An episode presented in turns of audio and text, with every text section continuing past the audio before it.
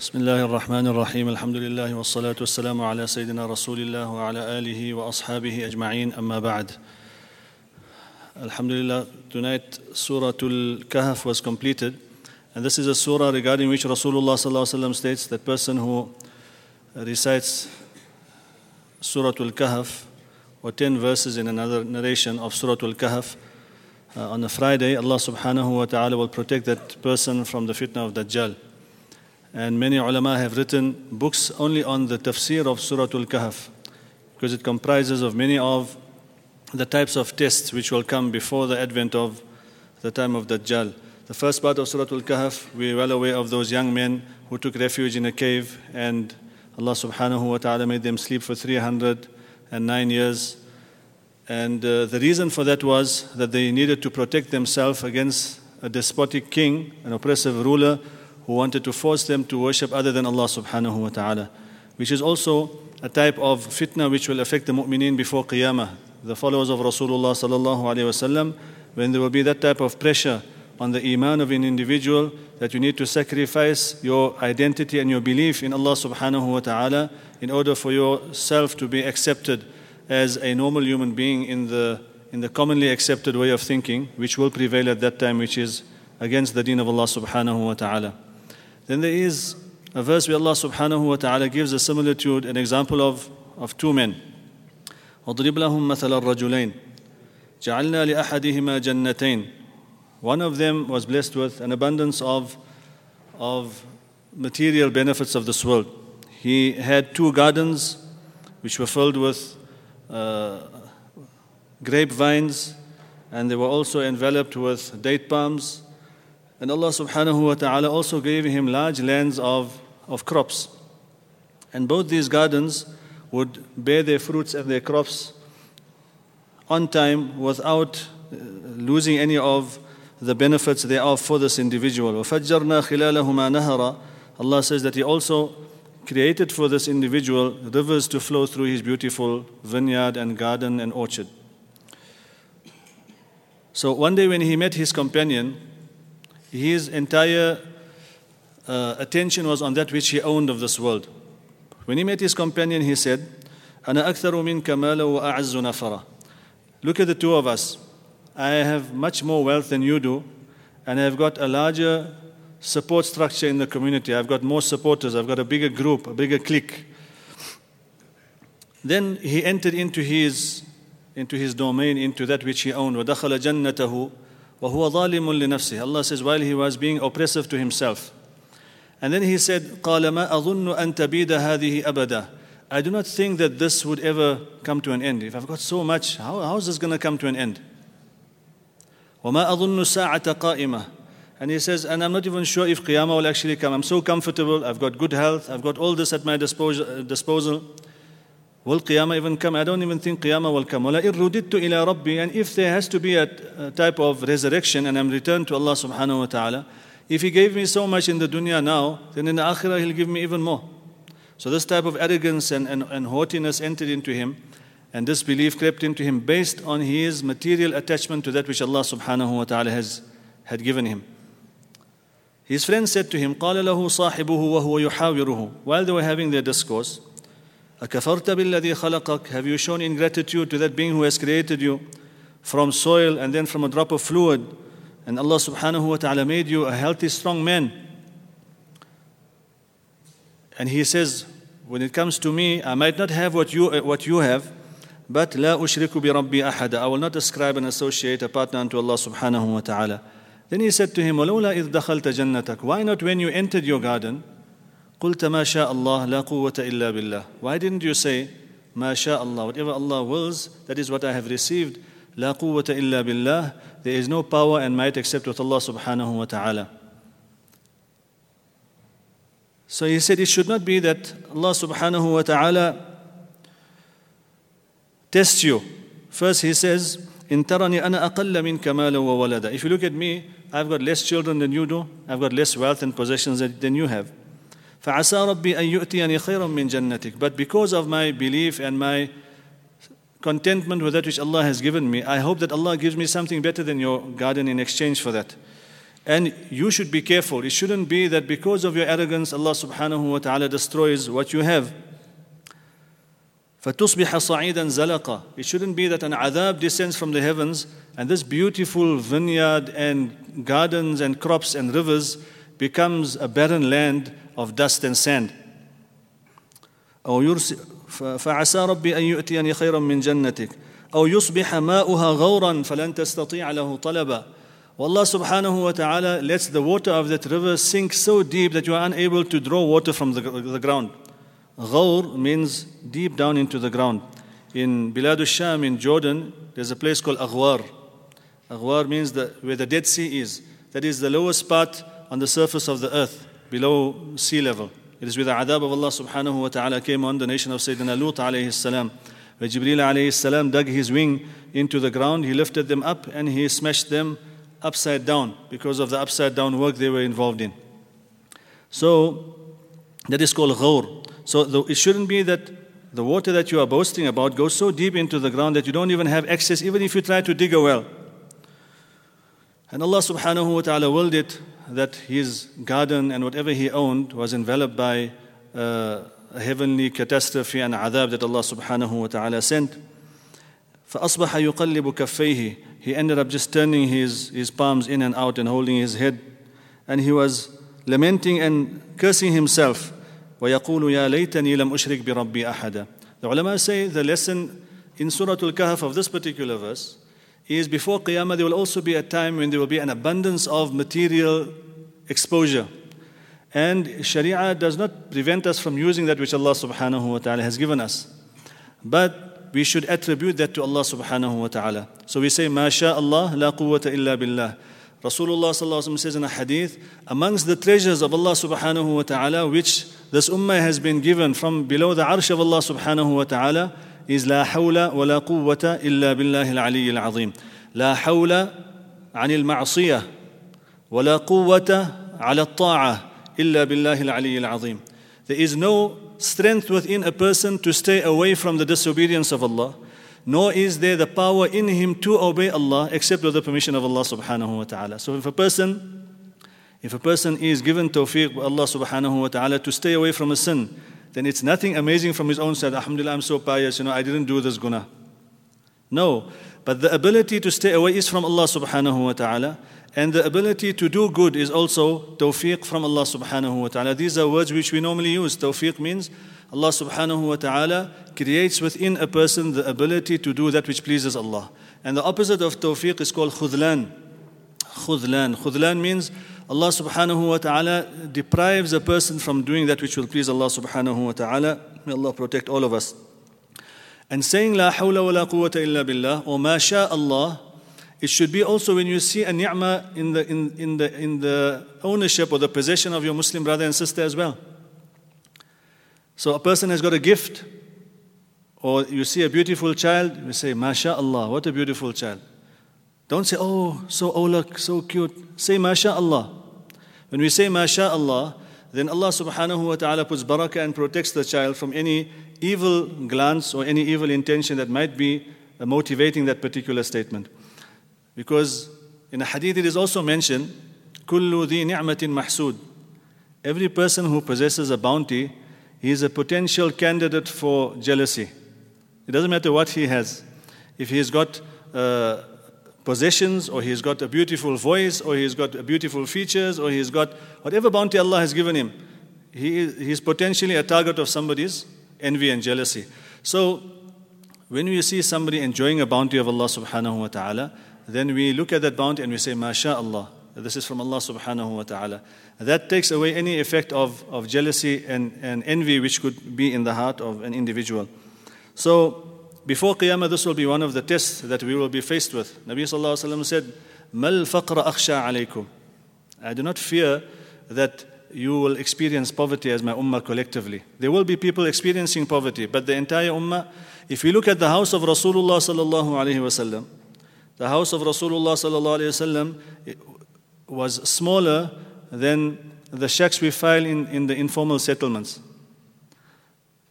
Rasulullah sallallahu alaihi wasallam, if he had to stand up straight and stretch his hand out, his blessed hand, he would touch his roof.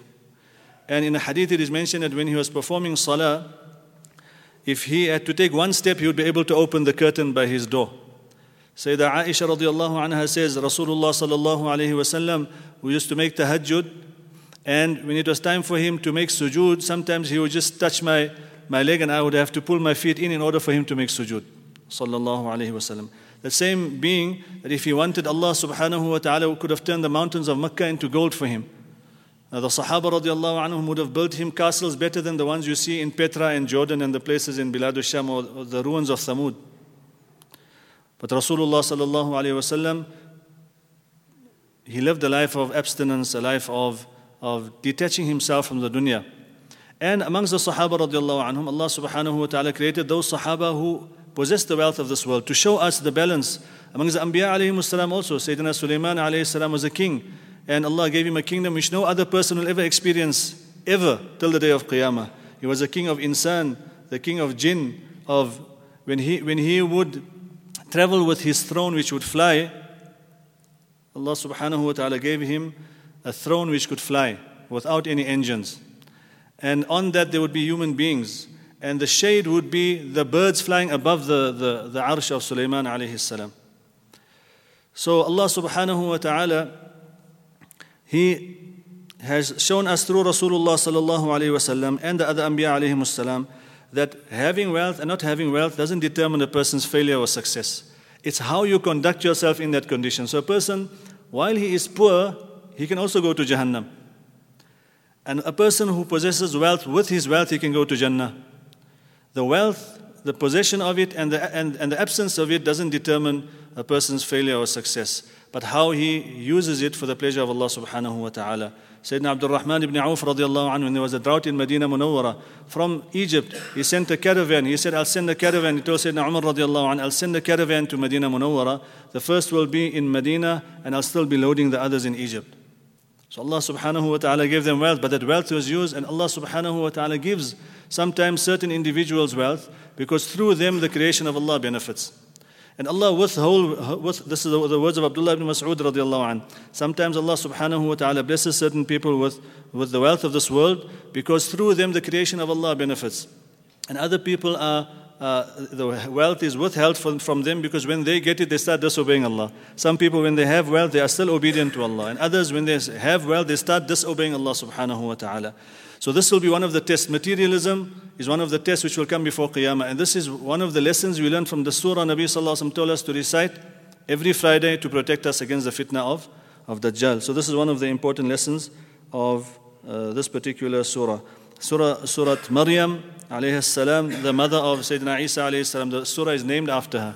There's only one lady's name mentioned in the entire Quran, and it's the name of the mother of Sayyidina Isa alayhi salam.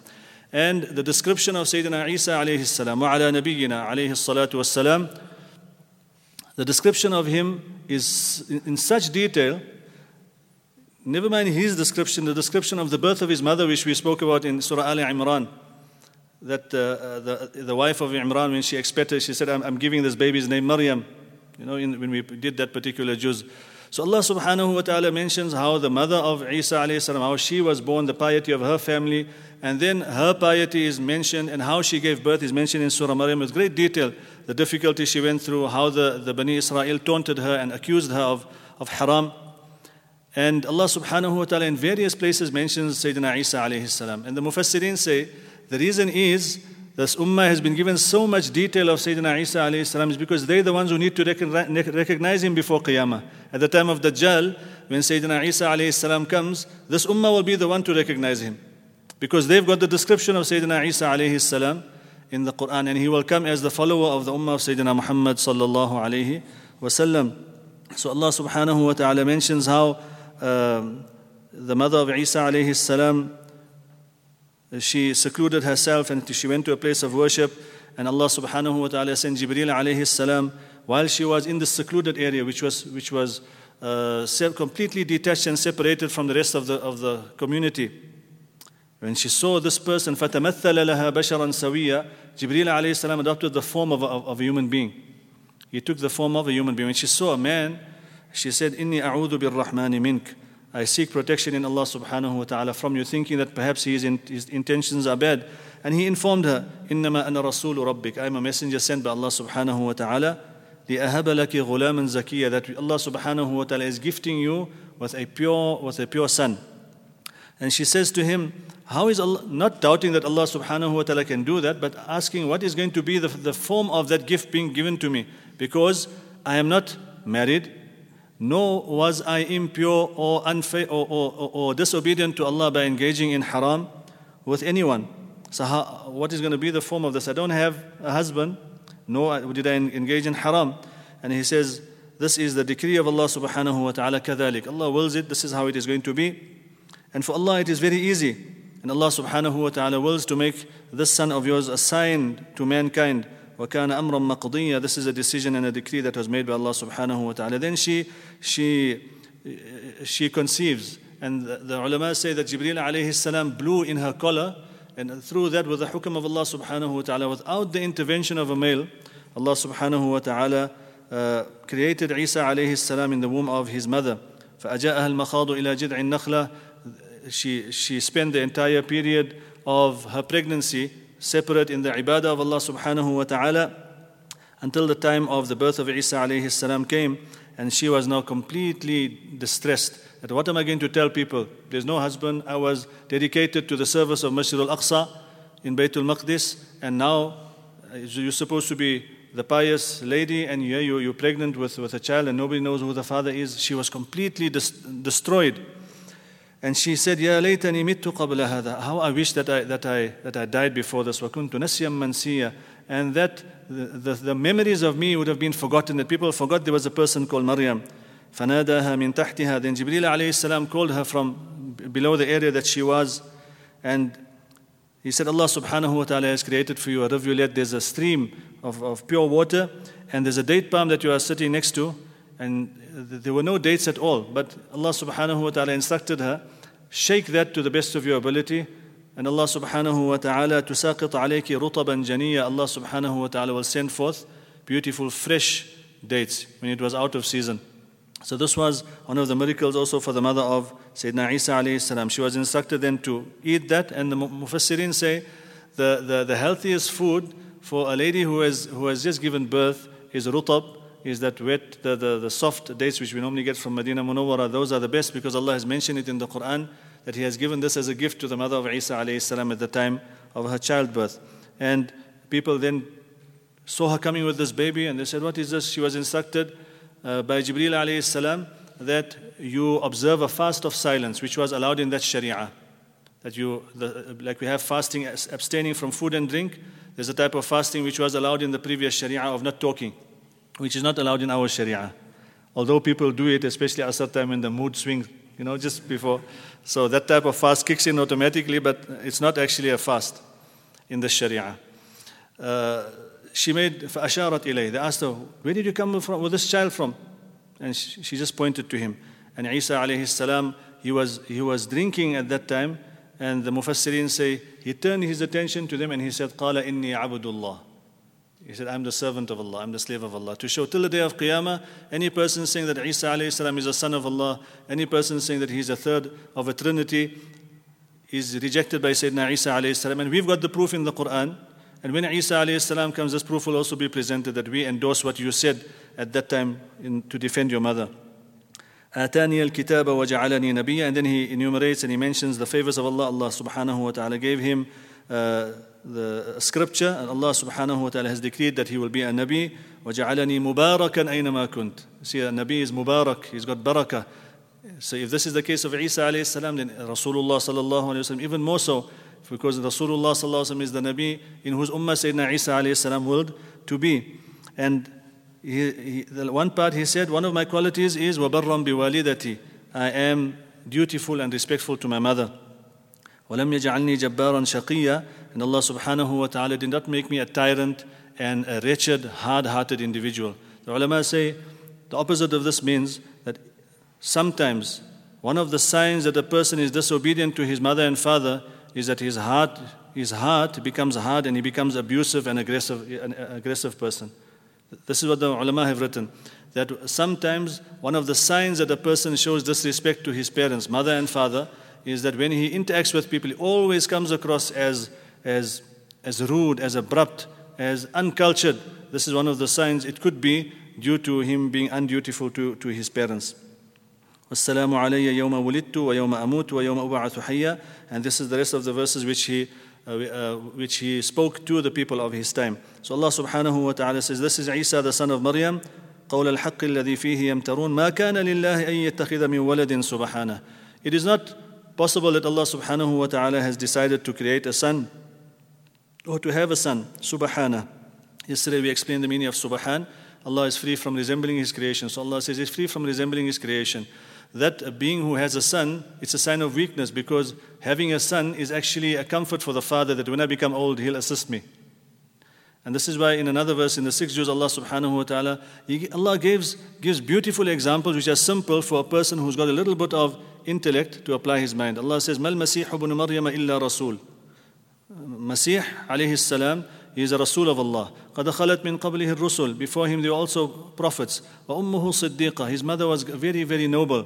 And then Allah says, كَانَ يَأْكُلَانِ الطَّعَامِ Allah says they used to eat food. So, so what does that have to do with him being noble? If they eat food, then they need teeth, they need a tongue, they need a taste buds, they need a digestive system. If you have a digestive, if you got a stomach, then you got the main factory for problems to get sick. You can become constipated, you can have diarrhea. And that are all, those are signs of need. And Allah subhanahu wa ta'ala is free from need. Allah doesn't have any need. Isa alayhi salam was not free from need. He used to eat food. His mother used to eat food. They cannot be part of a trinity or part of uh, Allah subhanahu wa ta'ala in any way. So Allah subhanahu wa ta'ala clarifies this particular aspect of Tawheed very clearly in this verse. Inshallah, we'll continue with some of the other verses tomorrow, inshallah. May Allah subhanahu wa ta'ala give us all tawfiq. وآخر دعوانا الحمد لله رب العالمين